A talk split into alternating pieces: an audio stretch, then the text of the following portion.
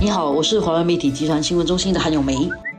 我是新闻中心的杨萌，大家好。我们刚刚有一个消息是说，这个挪威公共卫生研究所啊，将冠病归类为普通流感，因为这个挪威的公共卫生研究所发现，冠病的风险跟普通的流感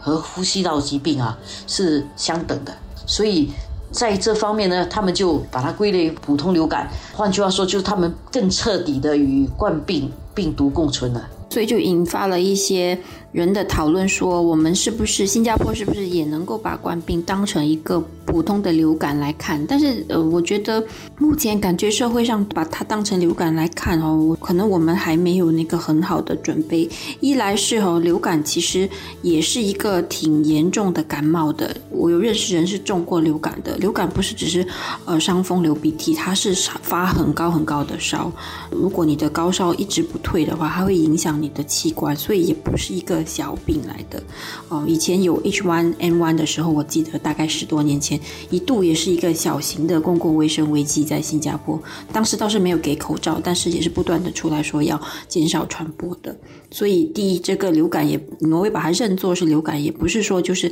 一很十分的把它当成普通的感冒这样来轻视了。其实不是像我们的这样呃发烧了我们就睡个觉，然后就可能过两天就好那种。哦，流感话，它有些严重，他会。发很高很高的烧，就是需要去住院去打点滴这些的。这也不是很完全的一般的伤风感冒。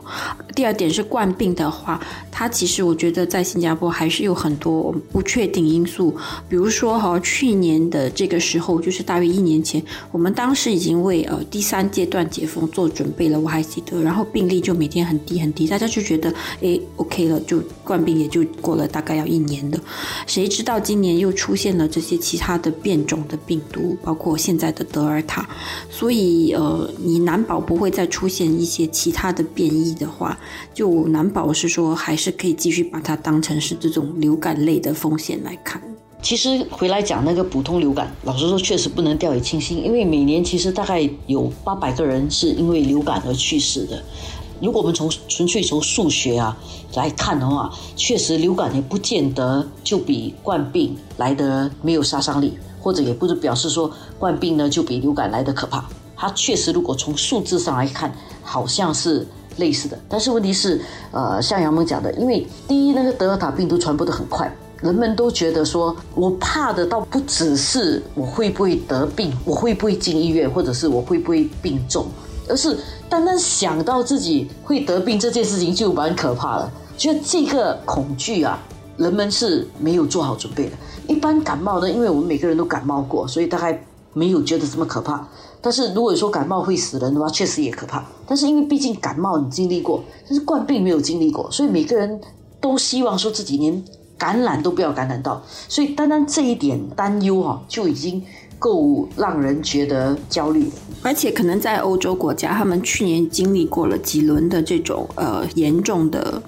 病例哈，可能他们接受度上面会稍微高一点了。我觉得还是不一样的这个社会背景，所以我们的情况还真的是跟欧洲不一样，跟啊中国台湾也不一样，因为他们走走清零的路线哦，我们不是，我们是走共存路线。但是我们又没有欧洲的那一个，他们真的是跟冠病共存了一阵子，好多人都得病了，所以对他们来讲，现在的这个状况啊，是他们还能够接受。对我们来讲呢，挺可怕的。所以以现在的这个趋势来看，我们也还看不到那个疫情压下的情况，因为，呃，这几天都是两千多的话，预计下周是去到三千，我觉得一点都不奇怪。而且其实大家可能也。注意到说有现在有一些是呃，如果你是没有症状的话哦，你只是去呃拿那个呃 ART 就是自助检测仪来检测，呃说是什么七十二小时然后三天内你就呃自己测一下。如果没有什么事情，就不用再去做 PCR 检测。也就是说，有一些人其实也是有确诊，但是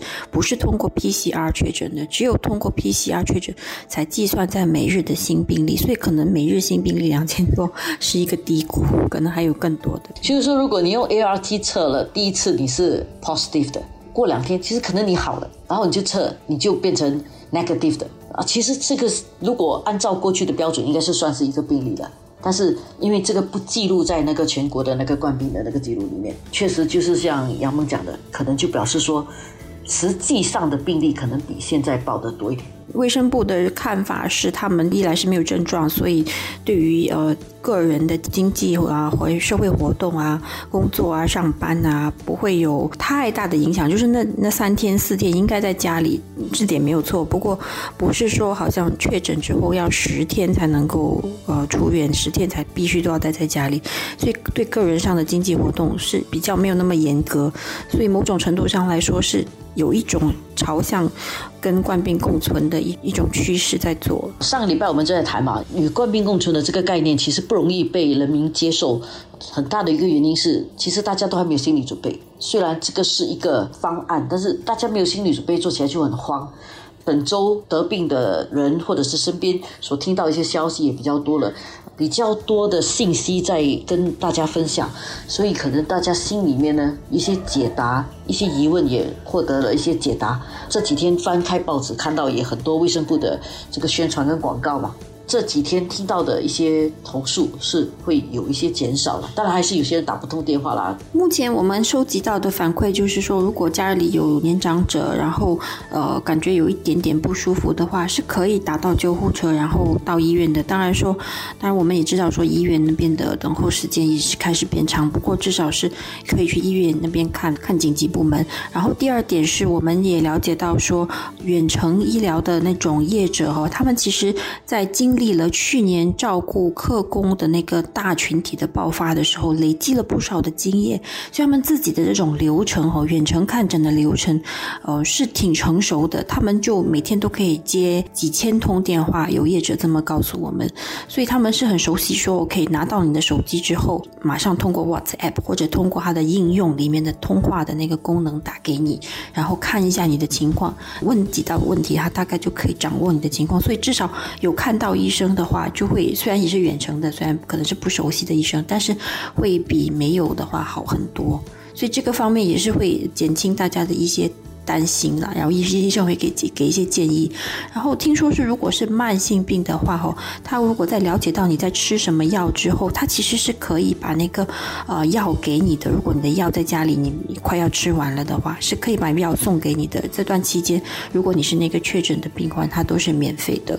然后我也看到说有一些。医疗机构他们就会在手机上下载了这个功能，呃，它的远程看诊的功能之后，它里面是有那种聊天群组，让你去分享，还有提出你的意见，然后有人来回答的。我看到有有人用华文留言说，有没有华文的呃群组，让他们可以专门问一些讯息。我觉得这这方面呢，呃，应该提供多语的。这个留言的方式啦，因为甚至包括口述然后录音的那种方式，因为主要是要让大家感到安心嘛。我想，如果大部分居家康复的病患都是比较轻症的话，而且打电话可以找得到人，